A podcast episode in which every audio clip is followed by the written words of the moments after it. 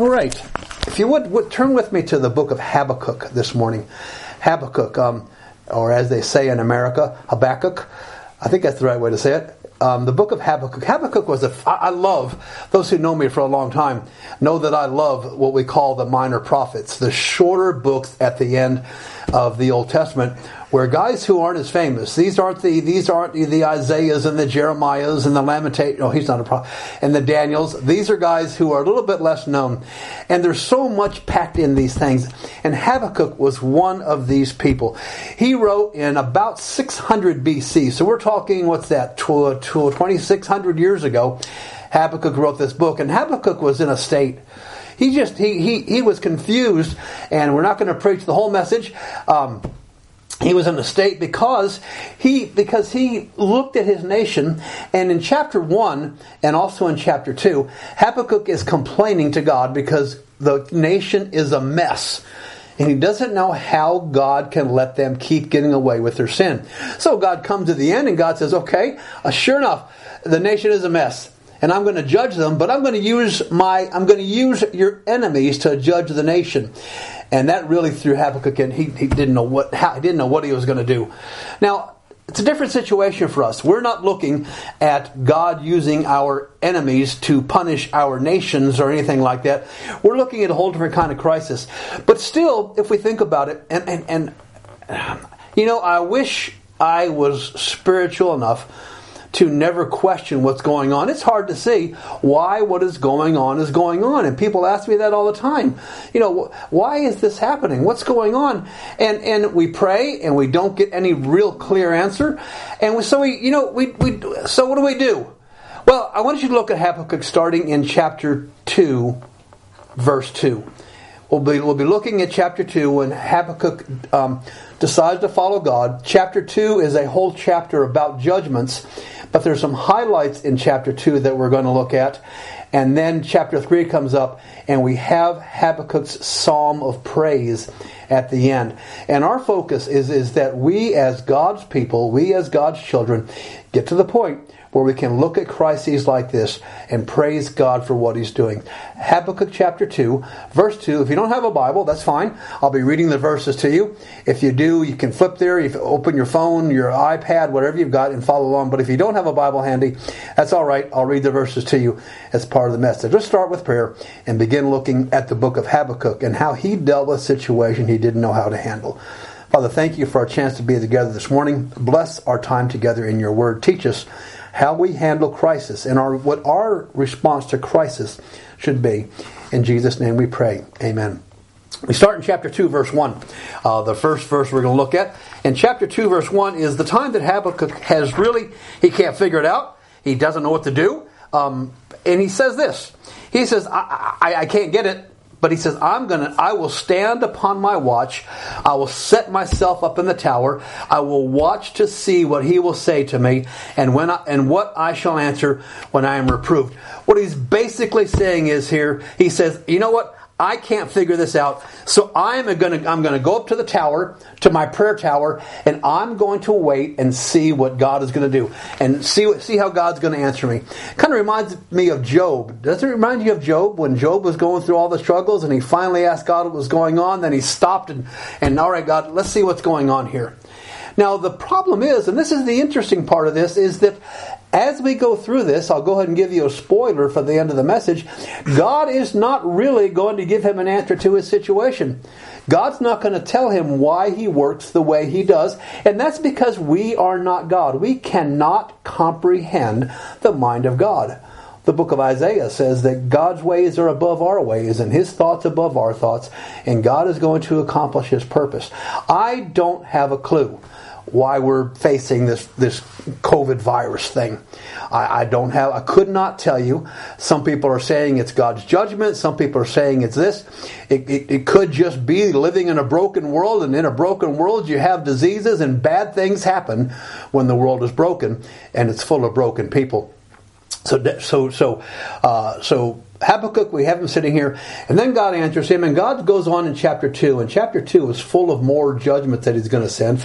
But I'm just going to pick out a couple of key lessons from Habakkuk chapter 2. The first of these is, is in chapter 2, verse 4, and this is a lesson that is vital for all of us. It's a vital for the world today.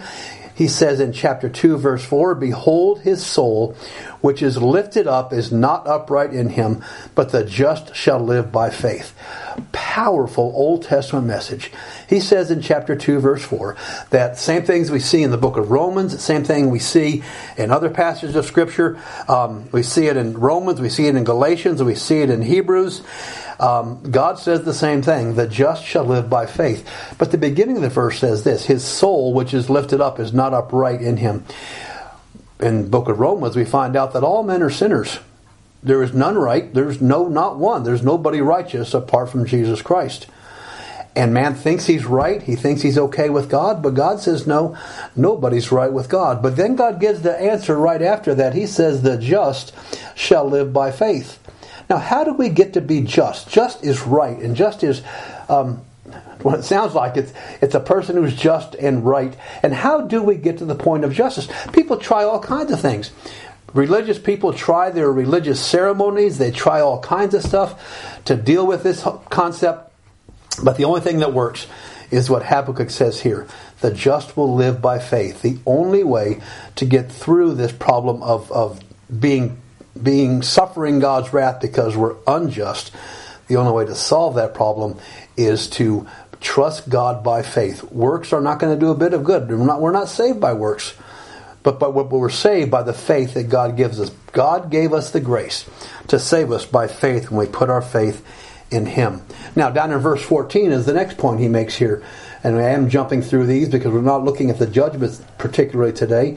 Verse 14 of Habakkuk chapter 2 says this For the earth shall be filled with the knowledge of the glory of the Lord as the waters cover the sea. Habakkuk's goal here. What Habakkuk is saying here is that God is going to, um, it, God's desire is to fill the earth with His Word. And we have a prime time to do this. Those of us who are Christians have a prime opportunity to share God's Word and spread God's Word from sea to sea. We're so blessed with technology. I, I, look at my Facebook feed through the week and on Sunday mornings, and God's Word is going out from so many sources all over the world, and hundreds are being affected by the preaching of God's Word. We would normally have, what, 35 or 40 people in church on a Sunday morning, and yet we're usually reaching every week over 100 people. So God's Word is getting out, and God can use these crisis times, and even when the nation of Israel was in crisis, God says his desire is to fill the whole earth with his glory.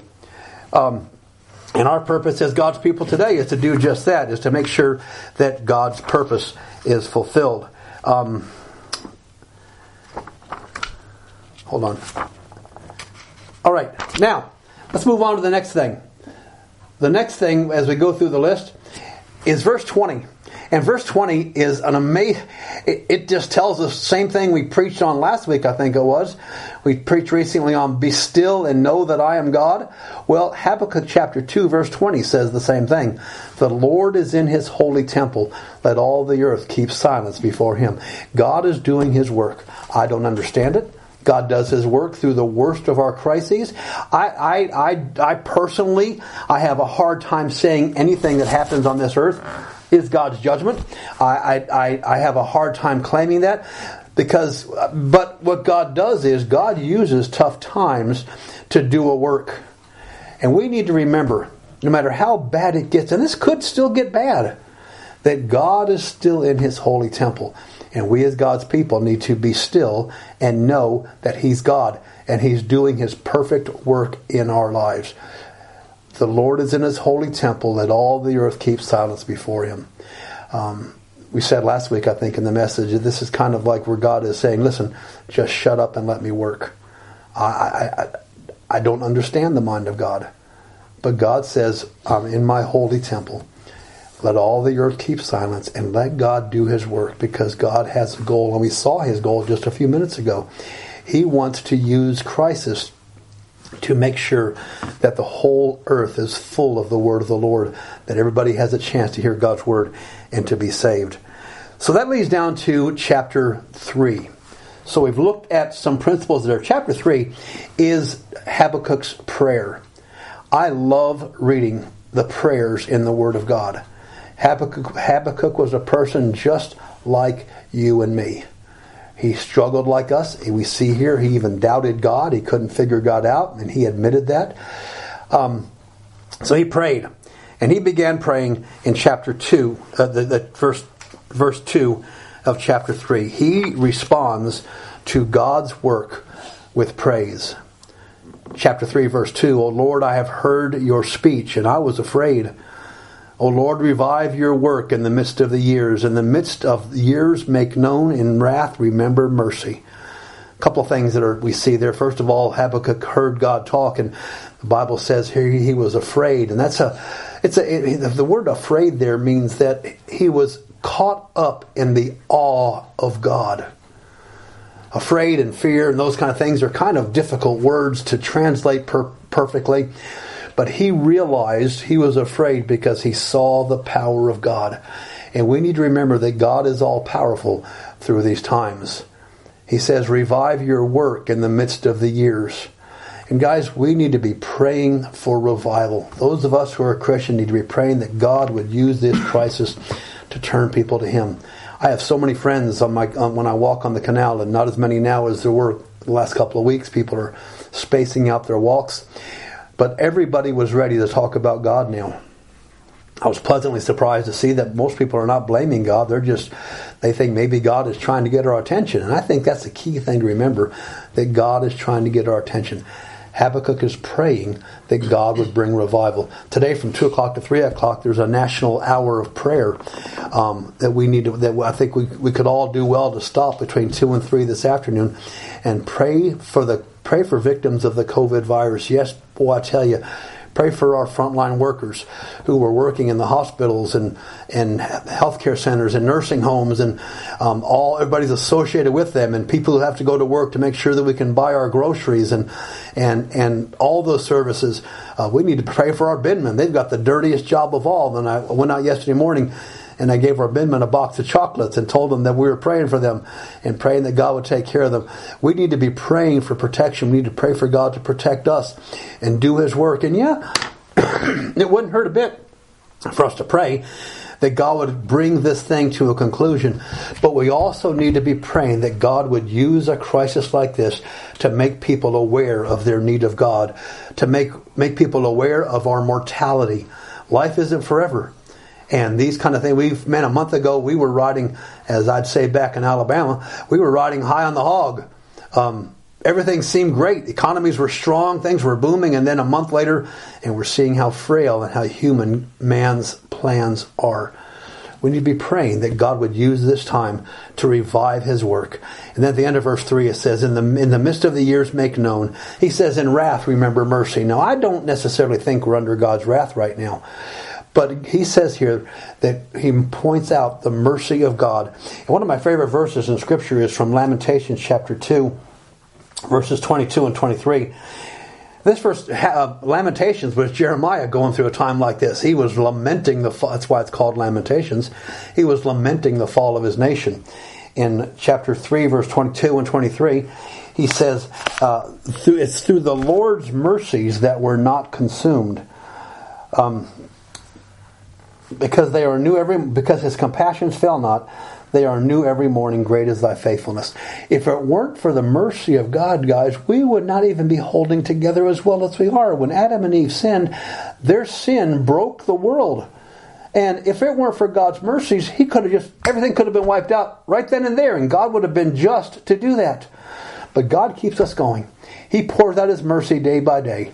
We still have air to breathe, and we still have um, our hearts keep beating, and our lungs keep breathing, whatever they do, expanding and contracting. And we and we go to bed at night. I don't think about my my heart all night. God just keeps it beating.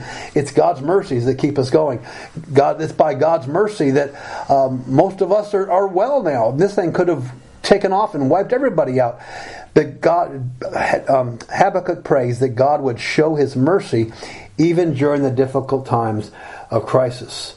And then in verse 3, there's a prayer. Um, God came from Teman and the Holy One from Paran, and he talked about the situation back there. Uh, it says in verse 4 God's brightness was as the light. And the thing is, we have the light of God working in our lives, and we have God being able to, to show us His mercy. And God is a light in the times of darkness. He appears as a glorious God. And then he goes chapter, then in the rest of chapter 3, verses 5 through 15, is all about the judgment that God's going to pour out. So we're going to jump down. Um, as I said, we're not looking at the, the judgment aspect of this, we're looking at how He handled crisis. Down in chapter 3 and verse 16, he says, When I heard, when God spoke, he says, My belly trembled, my lips quivered at his voice, rottenness entered my bones. I trembled in myself that I might rest in the day of trouble.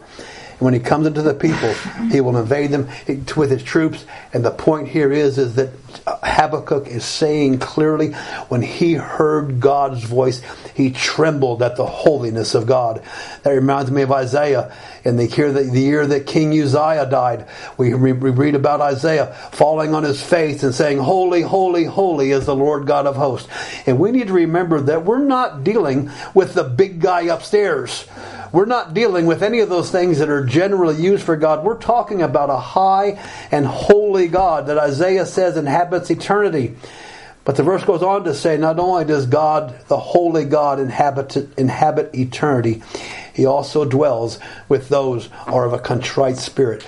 God wants to live in our hearts, and He'll come and live in the hearts of those who call on Him in, with a contrite, humble spirits and a humble nature.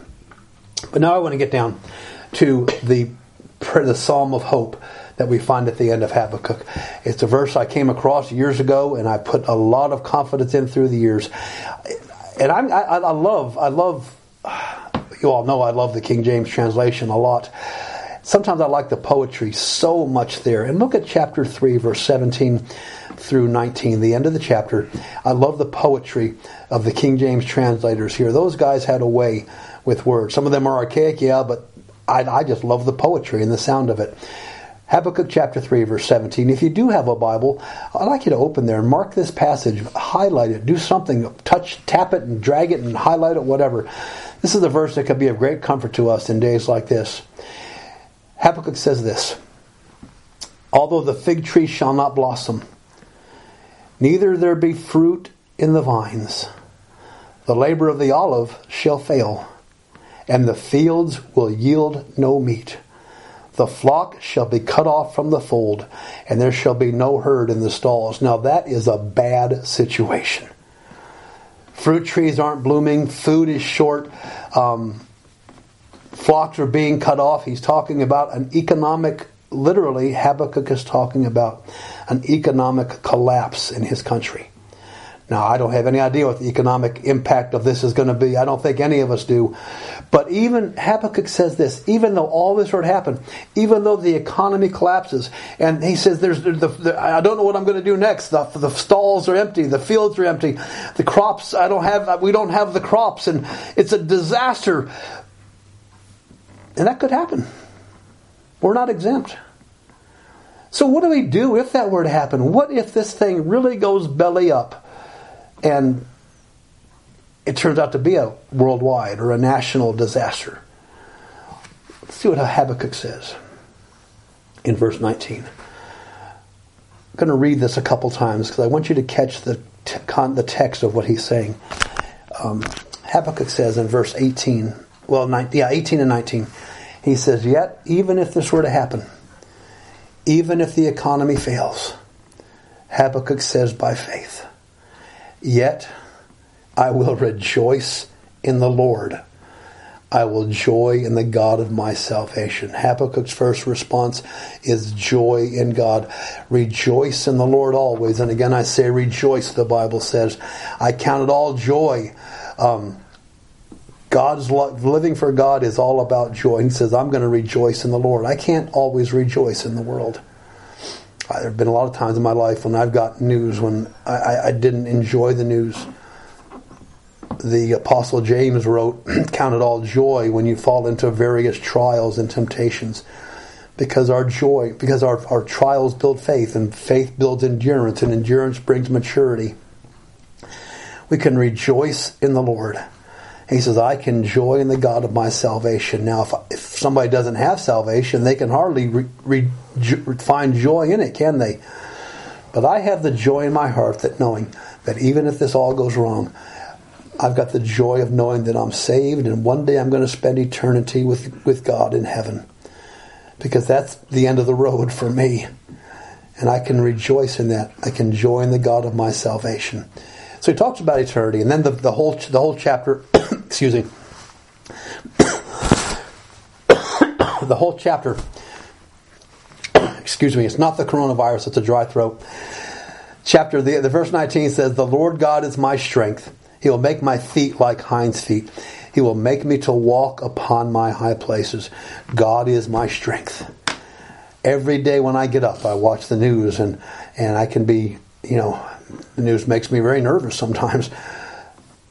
But my strength is not in the Irish government. I think Taoiseach, I'm not a big fan of him, but, but him, but I think he's doing a fine job of leading us through this crisis. Um, but I can't find strength in him. I can't find strength in my native country. I can't find strength in America. I can't find strength in what's going to happen. But I can find strength in my God. The Lord God is my strength. He will give me the power to get through whatever comes my way because He's God and I belong to Him. In the very end, He will make my feet like hinds' feet and make me to walk upon high places. Um, I don't know how to add a, a, visual image in this thing yet. I'm going to try to work that out. But if you get a chance, I'd like you to Google goats on dam, D A M. All right? Goats on dam and because there's a picture out there of these goats who somehow are are walking along the ledge, the bridges of, of a man-made dam, and they're walking above the struggles and the trials, and that's the kind of sure-footedness God can give us. God will give us the ability to walk with sure feet above the trials and the struggles of this world. If we trust Him, we don't have to get caught down in the muck and the mire and the fears and the troubles and the anxiety and the despair that the world is going through. We don't have to do that because God says, I'll lift you up to walk above that. And we can look at things from God's eternal, heavenly perspective. The question is, are we going to trust God to give us that power? Are we going to let God be our strength? Are we going to let God to pour out His mercy? The just shall live by faith. That talked about salvation, but also talks about how I'm meant to live every day. Day to day to day, am I walking by faith that God's in control? Or am I trying to figure things out on my own? Getting caught in despair. What's going to happen next? What's going to happen here? What's going to happen to the economy? What's going to happen? Blah, blah, blah, blah, blah, blah, blah, blah, blah. I don't have to be there. I can rejoice in the Lord. I can joy in the God of my salvation. And I can walk above the muck and the mire and the struggles and the trials of this world as I walk in fellowship with God. The book of Ephesians, chapter 2, verse 10. Um, give me a second. I'm going to, I want to flip there. Bear with me, please. Didn't think about it till just now. I want you to, I the book of Ephesians, chapter 2. Um, and verse 9 and 10. Verse 8 For by grace you've been saved through faith, and that not of yourselves, it is the gift of God, not of works, lest any man should boast. Um, for we are his workmanship, created in Christ Jesus for good works, which God prepared beforehand that we should walk in them. We walk in God's work. We do God's work during this time. As we rise above the troubles of the world, we keep our eyes focused on Jesus Christ. We keep our eyes on the light, the light above, and we, and we can allow God to work in our lives. Let's keep our eyes on Him.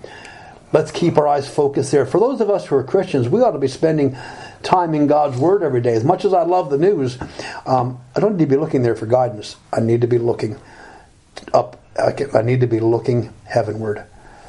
Remember, guys, two things a practical thing and a spiritual thing. As you go through life this week, as we go through life this week, let's wash our hands and let's shine our light to the world around us. Amen. Do we have any prayer requests coming? No. Just, just the COVID 19 and Holly. Okay. Um, a couple of prayer requests came in. You need to be praying about the COVID 19 situation, which we did at the beginning, praying for the workers who are involved in that. And Holly's asked us to pray for her mother and her family situation there. So we'll pray for those things. Let's pray. Father, we thank you for our chance to spend time together apart this morning. Lord, I pray that you might help us to uh, be like Habakkuk and rejoice in what you're doing, even if things do go badly. We can joy in your salvation, those of us who know Christ as our Savior. Help us to walk above the troubles and the mires of this world. Now, Lord God, bless us, be with us through the week, and uh, Lord, bring us back safely together um, to fellowship around your word next Sunday morning. In Jesus' name we pray.